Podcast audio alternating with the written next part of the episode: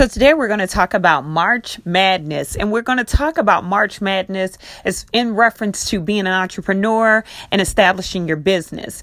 And of course, I'm a huge basketball fan. And, and whenever I have a down moment from running my business, I like to catch up on the game of basketball, and particularly college basketball. I'm a huge North Carolina Tar Heels fan. And in addition to that, I'm watching March Madness and I'm thinking, oh my goodness, I wonder how I could relate this to business. Because in a sense, it's just like running a business. Similar to basketball, operating a business takes skills. It takes hard work. You have to realize that winning takes tenacity and drive in order to succeed in your business or to succeed as an entrepreneur in general. So I wanted to give you three short nuggets that will help you win March Madness in your business and it, it, will reflect on the things that you can do while you're watching the game your favorite team this year hopefully your team is making it down to the final four i know mine has for the acc so continuing with that thought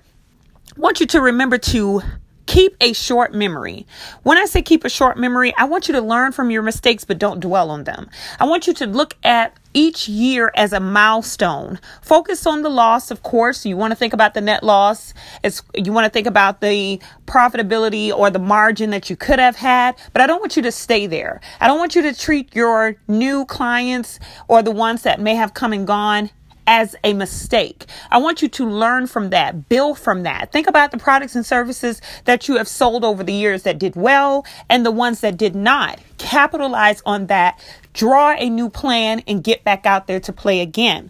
Also, I want you to put your ego away. Sometimes we get so long eyed and big thinking that we're thinking, oh my God, what am I going to do in reference to what's up next? I know I can do this. I know that I'm the captain of the ship, but sometimes you have to focus on the fact that you can't be the hero in every situation. You have to focus on meeting the needs of your customers. TD Jakes said a long time ago that you have to focus on being the answer. If you are the answer to your consumers, to your supporters, to your clients, to your customers' problem, then you have no need to figure out what if or how can I.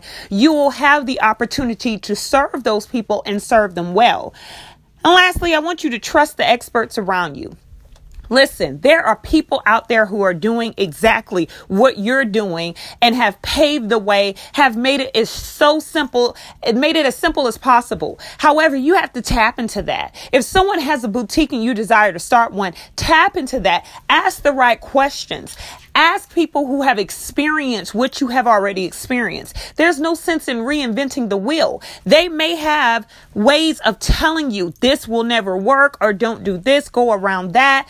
Trust the experts around you. You do not have to do this alone just to prove a point that you've done it. You will still be the owner and operator of that business even while seeking help. And seeking help doesn't mean that you're weak. It means that you're strong enough to recognize that you cannot do this alone. So I want you guys to think about those things. Make sure you keep a short memory, put your ego away, and trust the experts around you. You all have been great. I hope that you are ready to take on April. April will be the first half of your second quarter the first half of your second quarter. I hope you are ready to get started. I hope the first quarter taught you a lot of things. And if it did, remember what I said keep a short memory, put your ego away.